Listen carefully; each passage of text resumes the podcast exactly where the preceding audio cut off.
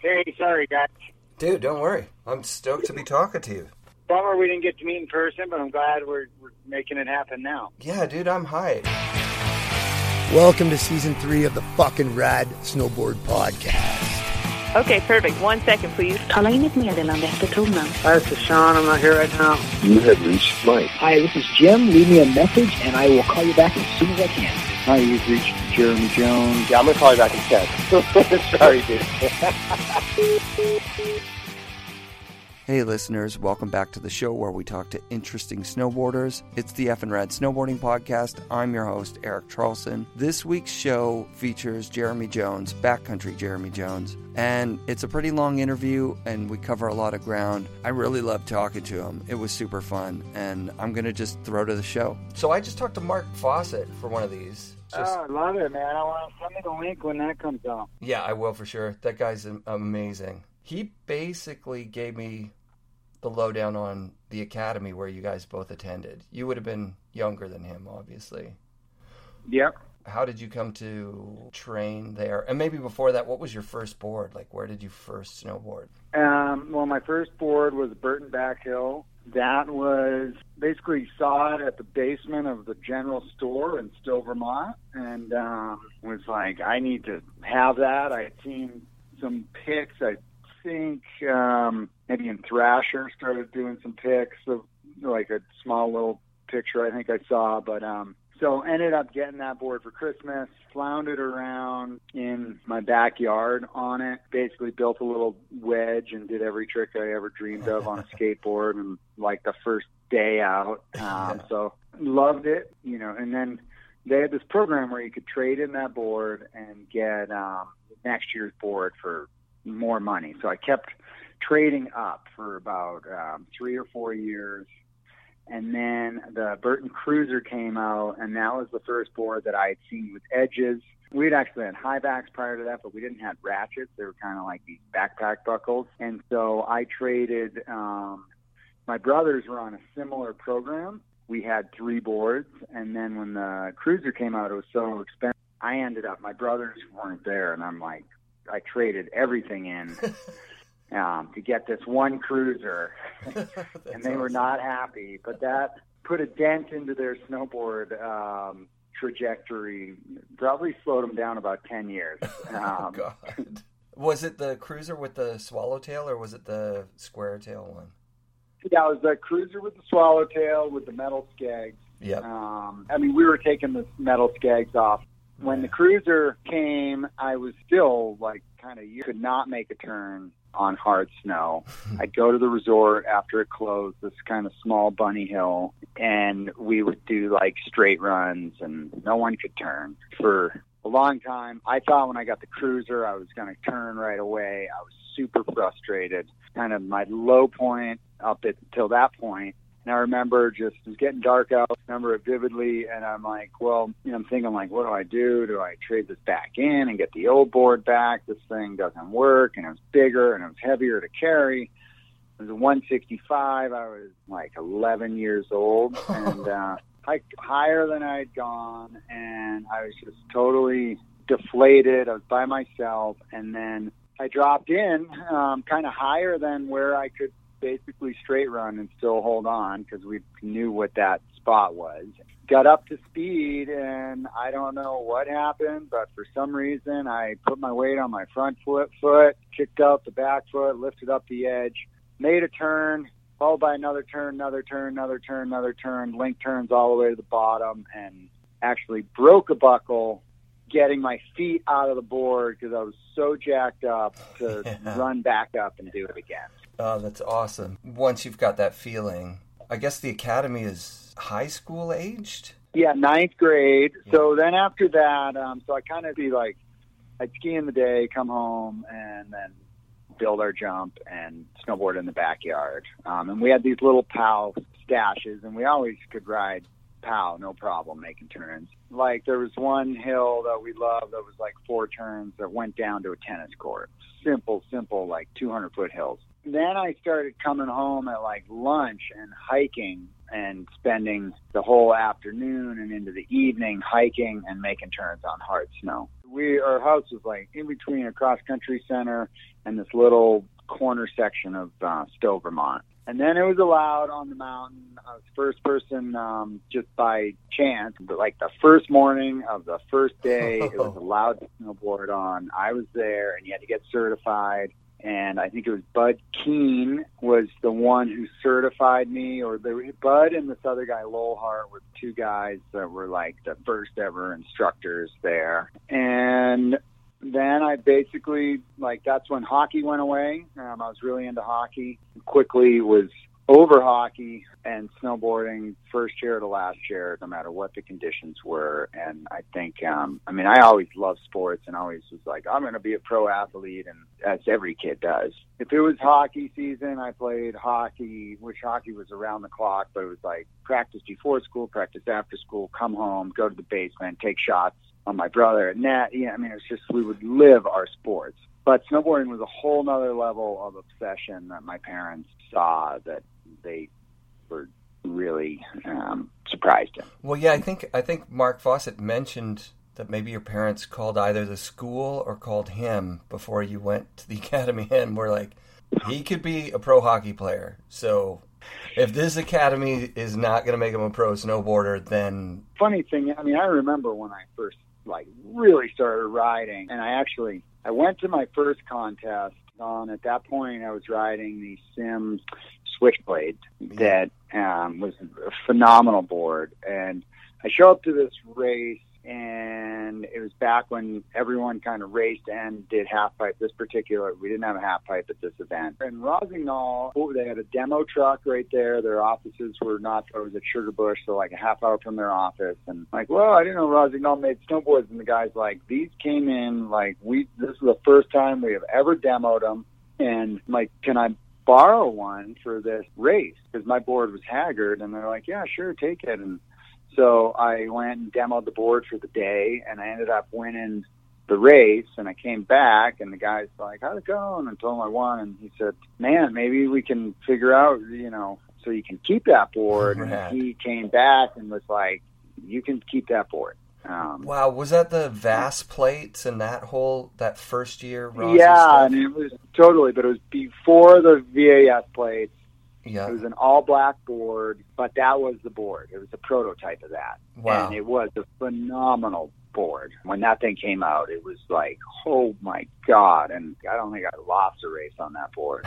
Um, yeah, so that was kind of a whole different level of equipment. And but anyways, it was funny because I think about it, I have kids now, and I'm like, I don't remember. And the coaches were calling my parents, going, "What do you mean he's done with hockey? This is like we've invested, you know, since kindergarten into this kid, and you're throwing away this for snowboarding. There's no real such thing as a pro snowboarder at that time. There's no industry, and we didn't have any family meetings or anything. There was no like hard decision. It was just like I'm going snowboarding every day. That's I don't you know, what hockey's done. Sorry. Wow. And yeah, it's funny how I just looking back at it now, being the parent, and how like hyper analyzed we're like, you know, are you sure you want to give up your soccer or whatever? Totally. Um, so yeah, my parents. What happened is my dad's roommate lived at Sugarloaf, where the school was, Right. and his son was into ski racing and we had never been to Sugarloaf and he had heard about Fawcett coming to that school and he called my dad and was like, You wouldn't believe it. They got a snowboarder going to this school and I was same age as my dad's friend's kid and he's like, I can help get him here for the winter semester. And so at that point, it was this school was it was in an old, um, which Foss probably explained, classic school where it was a old like inn.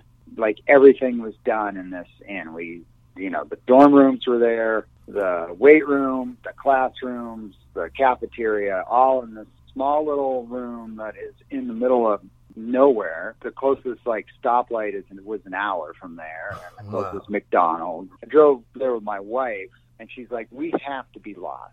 There is no way there is a school at, here. You know, I mean, you go for hours and on these roads. I mean, it's, it's middle of nowhere. So my parents dropped me off at a bus station, and I headed up to Maine, met Fawcett, and yeah, I'm sure he went into it. But they were classic times because Fawcett and I were like, can you believe we get to snowboard every day? And just the one story is we remember, and Sugarloaf's still the coldest mountain I've ever been to, but we would ride every day, and we on the really cold days, we'd be like, where are everyone hanging? We don't see anyone. We're like, are they in a lodge or what? And so we would be the only two on the lift, and it'd be so cold. And we figured out that they used the lift shacks as warming huts. And so the kids were all in the lift shacks, and so they were watching us, but you couldn't like see in the windows, and we never saw anyone move. And they're just like, "Dude, the snowboarders never get off the hill." I don't Yeah, remember your racing career, and don't take that as an insult because I didn't take any note of racing ever. You raced really, really well, right? I raced well. Mm-hmm. Mark Fawcett raced really, really well. Like at a level that at that point there was no North Americans racing at that level. So when I started out competing at 14, he did everything, winning the overall title. That was kind of like Craig's. Yep. Kind of like saw the like last open where Craig was still doing everything and even Hawken was did everything. And then it got specialized. The racing got gnarly, the half pipe riding got gnarly, and the Europeans just dominated racing. Fawcett was the only North American who consistently was crushing over in Europe. Mhm. He had to live in Europe basically. It was like 25 events were in Europe and two were in the US. But my race career, I did incredibly well as as an amateur. I turned pro when I was 16. I got third at my first pro event. To enter was 150 bucks. So it was a big deal. Yeah. Um, but it paid out to like 32nd place. Like 16 to 32, you'd get your 150 bucks back. And uh, it was at Snow Summit. Never been to California, and um, got third in the race.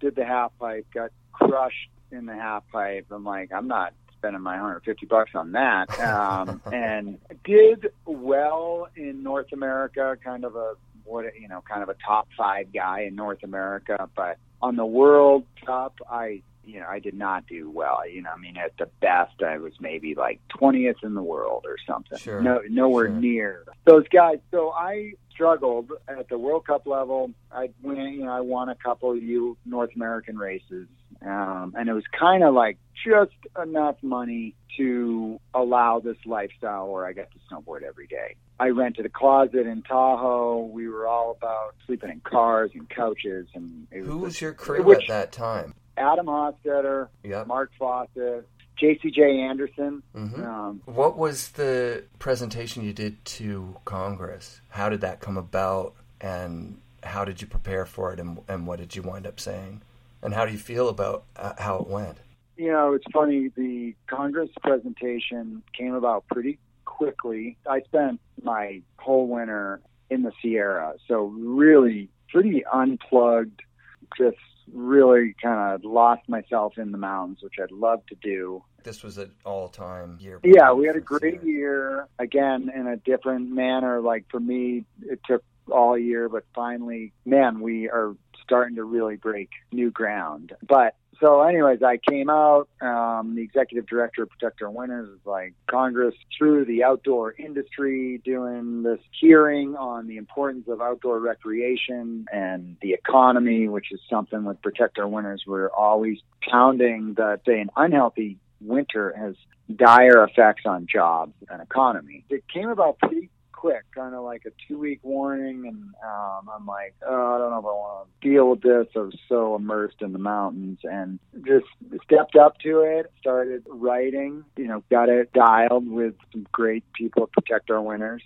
Let's sidetrack it for just a second. And how did Protect Our Winters get to where it is now? Yeah, so Protect Our Winters, again, I love that I'm talking to a Canadian because I'm, I'm trying to reference everything to Canadian roots, which a lot of my stuff has. So, but anyways, Our Winters was, I mean, I've been seeing changes in the mountains. It was really bothering me. And like one of the final straws it was I was in Prince Rupert and I was on a down day. We're filming with Absinthe and we hiked the local resort. It was grass. I got to be friends with these locals hiked it with them. They were like had all this pride on their home resort, and then I'm like, well, what, what's up? Why's it closed? And he's like, we don't get snow at this elevation anymore. I'm like, man, this guy's 30 years old and he lost his ski resort. That was kind of like on top of all this other stuff. And although I knew nothing about the intricacies of climate change, I had been seeing it more and more and more. I did know I can start this thing and the mags will get behind it and I can get TGR fired up and I can get other riders and companies.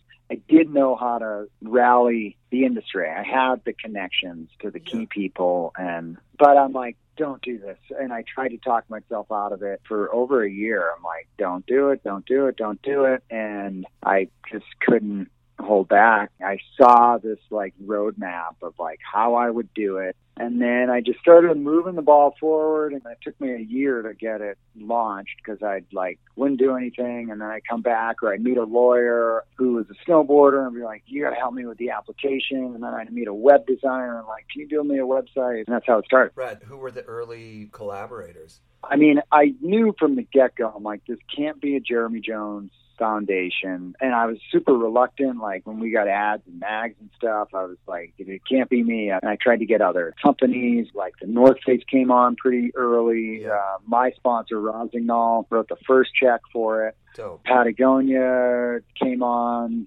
TGR did some fundraising for it. And so really just reached out to the best people like Auden Schendler. At that time, I was like a leader in the snow sports and still is in my mind with climate change and was like, hey, I got this organization. Can you sit on the board and start bringing in people like that? You know, I knew that athletes have this important platform. So reaching out to them from the get go. Fast forward to today, and we work with over 80 athletes in this Riders Alliance. We have a Science Alliance with the best scientists, really active board of directors, and we're in um, like five different countries now. So, you know, and the goal always is like together we can protect our winters, and we need more of that together. Brad, okay, so getting back now to you being invited to address Congress. Like after the inconvenient truth, I stopped driving my car, the 15 kilometer commute to the shop where I was working, and just started riding my bike. And I thought, okay, we, I've got kids. We have to do something. What can we do? When I heard the economic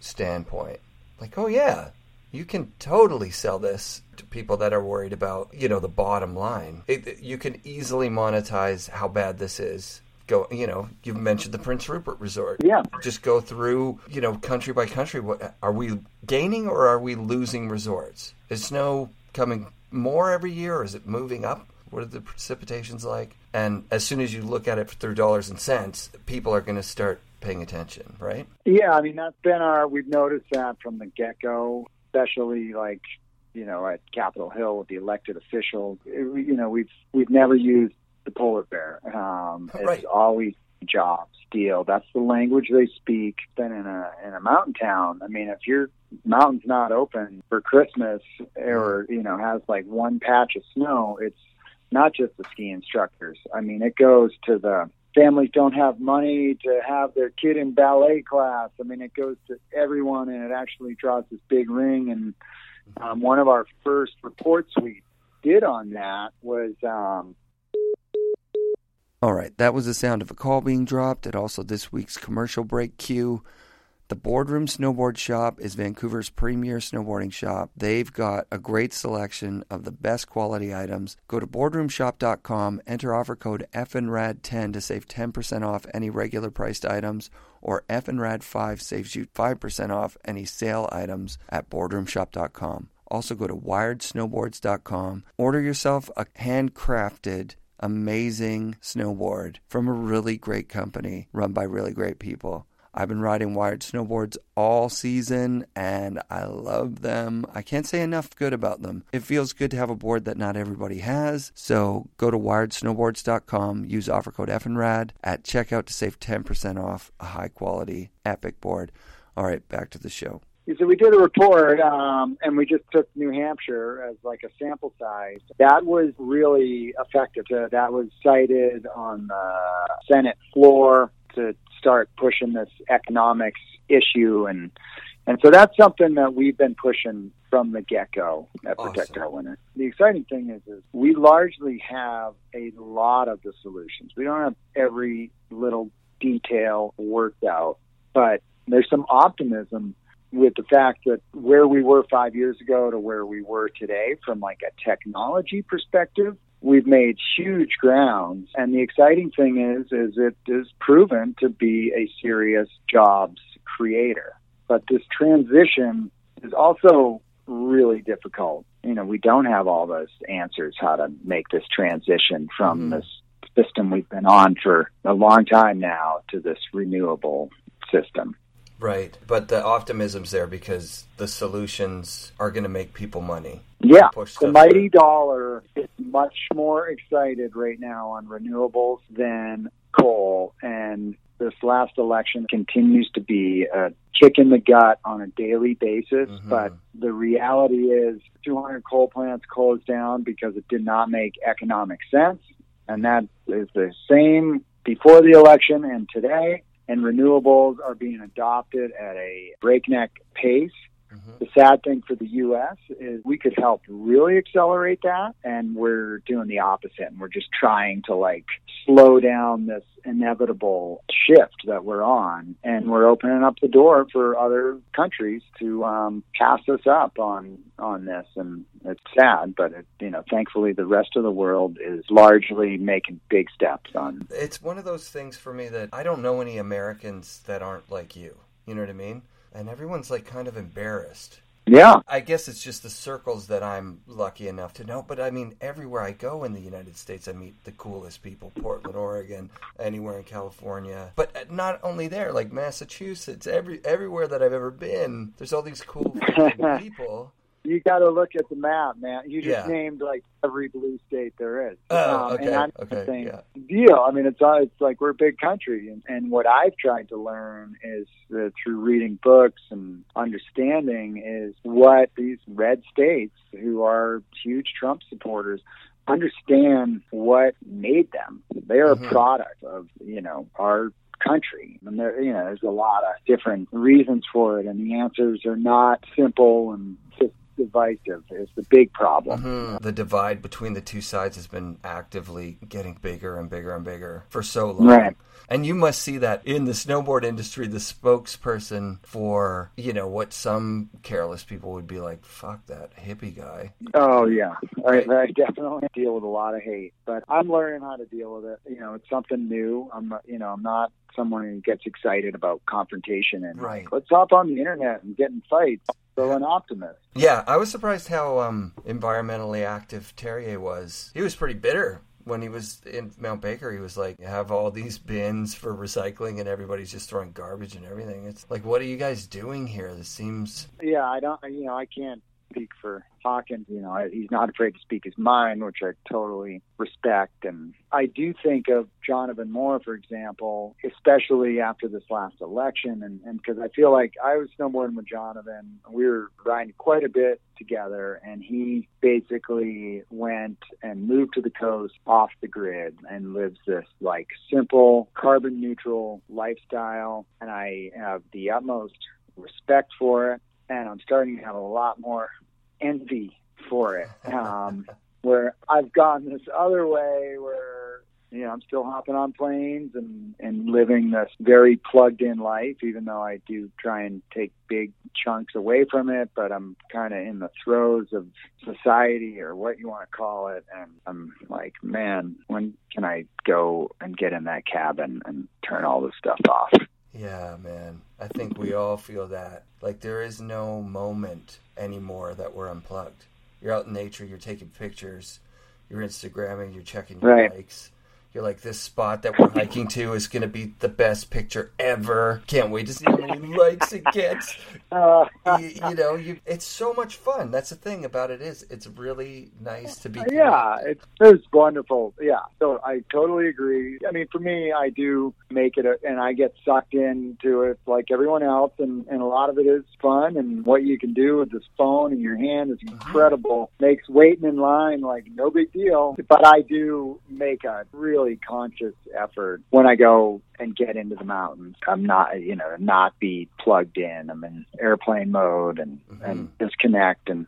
And I'm grateful for that, that I can be like, I'm out. I'm going to camp for a couple of days. And also, thankfully, our mountains just have horrible reception. You can't get online if you want to. You know, I will say too, I've had, like, because we do, I like to knock phone, the phone all the time, but I have been where, like, hey, I got a conference call at 11 and my buddies are going split boarding. I'm like, fuck, I can't go.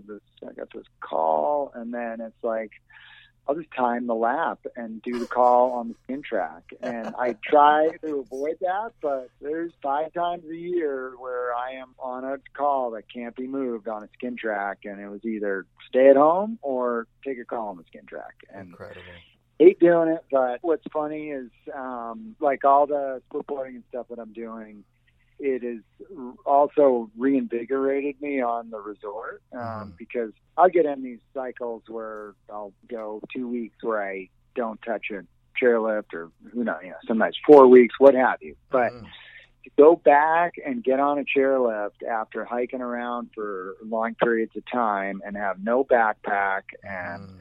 A small board and enjoy the benefits of a chairlift, it has totally restoked me on riding hardpack at the mountain. I don't Right. really mess around too much with powder days because it's so chaotic. Yeah. Um, Yeah, yeah. but that like Tuesday Graybird day when no one's out there and you got the mountain to yourself and a chairlift and a well-tuned board, that's 40 days a year for me for sure. Rad. Well, let's talk about Jones Snowboards. I guess Rossi was your first sponsor and and sponsored you all the way through until you started that. Is that true? Yeah, That's that's, true. 19 years with Rossignol. I don't think most people remember how early Rossi got into the game because by '92 they were on the wall at the boardroom. That prototype that you rode would have been 90 or 91. I was 89. That's when I, 89. yeah, it was actually. Other companies like Salomon just didn't sign on until forever after that. They were, yeah, they were very late. Yeah. Rossi's from their low end to their high end rode so well. I couldn't agree more, man. Yeah. How did you break away from that and, and start Jones? As I, at that point, I was reporting a ton. Mhm. I was when I made the decision. We had shot the first year at Deeper, and I just was not getting the boards that I wanted. In the sense of the split boards, they they just were not into it. At that point, Rossignol was going through a kind of a reshuffle, hard time, and I started looking at some other companies out there and had some interest, but they all were very clear: we're not making a split board, and we're not investing in um, free ride shapes. And at that point, the banana had come out. I've always been around some you know, skiers they had these directional rocker skis that I was watching them and Yeah. like firsthand, like the first day they were on them and being like losing their mind. And it made some just like that needs to be my snowboard. And so I just kind of was like, I knew at that point, and really, to be honest, when I made Deeper, I'm like, this movie I'm making by myself, you know, for myself. And I Mhm. think it's going to, I had no intentions of it being like, this big event and this really big success. I thought that this small group of people would love it and great, you know, and so be it. And I'm cool with it. And if this means losing a bunch of sponsors because I'm not filming five video parts a year, so be it. I'm 30 years old or something at that time. I think I was 30 at the time hmm and I'm cool with it. So looking forward, I'm like, well, I don't want to. Who knows how long I'll be a sponsored snowboarder? And I had boards I wanted to make. It comes down to like longevity in the sport is if you can move product, and the best way to move product is to have the best boards with the most um, authentic brand story. And I was like, fuck, that's I got to do my own thing. And once again, you know, I tried to talk myself out of it, and then I figured out to the Nideckers to I'm like, if I team up with these guys, I know I can make the best boards. Having their kind of access to their engineers was the final piece where I'm like, let's do this and launched it again like really low expectations like by like lunch on the first day of SIA I didn't even have boards because I got stuck in customs, being like, wow, I think I underestimated this. Oh, rad. That's great. Jones happened at this time that was the industry needed something new, but also was like imploding. Some- Totally. Yeah, I'm glad to hear that the company had success right off the bat. That's that's awesome. Has it been a struggle since? Like, are you at a point where? you know, I'd say I've had a crash course in like understanding business and that whole side of things. And there's been late delivery issues and really just kind of learning on the job type stuff. Yeah. um, but at the heart of it, it, and it's been a lot of work, but I really set it up knowing that like I am not starting a snowboard company not to snowboard. So Right. been very clear. I am in charge of the boards, what they look like, what the shape is, what they're made of, and, and not to say there's definitely I have some amazing people that I work with, but um, that's where where my head is all in on the product and what the consumer has under their feet. And as you can imagine, having that opportunity to design product for snowboarding has just been really a dream come true, and it doesn't feel like work. Rad. I just tracked down and got rights to this incredible shot of Craig. It's a 32 second line that he rides in Island Lake Lodge that had a profound impact on my life at the time when I saw it. So, little Craig tidbit that is um, worked into this pretty artsy uh, film that's based around this poem that I uh, wrote a while back, and it's called Life of Glide, and touches on a bunch of different things, really my path and snowboarding and influences, but present day and the work that I've been doing on specifically this one board that I designed with Chris Christenson, which takes some of the exact curves from surfing that he had learned from Skip Frye, who is one of the first guys to start uh, making the fish. So this whole life cycle of glide is what it's in the works so right now. That's amazing. I had a guy from Backcountry Magazine interview me a while ago, like kind of when I was doing like 10 years ago, kind of right when Deeper was starting. And he um, was like, Where do you think the sport would be if Craig didn't pass? And I had never thought of that. But it would have been much further along on the splitboard front at that point, I can tell you. At point when Deeper started, Burton had just discontinued their splitboard. And, um, and I feel like the loss of Craig and it really that question was like, wow, you know, it would be a lot different. It's the real answer if Craig was still around. And I feel like Craig was this great um, kind of compass for the sport. And when he passed, the sport just became headless and and kind of unglued and lost and and like is that the loss of this which he was well on his way to be this elder statesman that we only that would drop his wisdom every once in a while um and was just starting to like his you know the quotes towards the end of his life were i mean i wrote them down when i before he died as being like that's incredible um you know it it is so yeah, I mean the Craig stuff, and and when I mentioned this whole splitboard stuff, I mean Craig was crushing on a splitboard. What he was trying to do, um, and well on his way with his whole guiding thing. I mean, he was walking into these places and with to be a guide on a splitboard, and they're like, "What are you? You're in the wrong room, dude. That is not happening." Yeah. And have no, I don't care who you are. Great, you were some snowboard freestyle dude, whatever. I mean, little did they know that of course, what better guy to just be like, well, I want to learn anyways. Don't give me the certificate. Here's my money, you know, and, and Yeah. like just winning over the hardest people to win over and doing it so rootsy at that point of like, I just want to show people how incredible this feeling of snowboarding is. And I get such a high from that right now that that's where my head's at. So rad.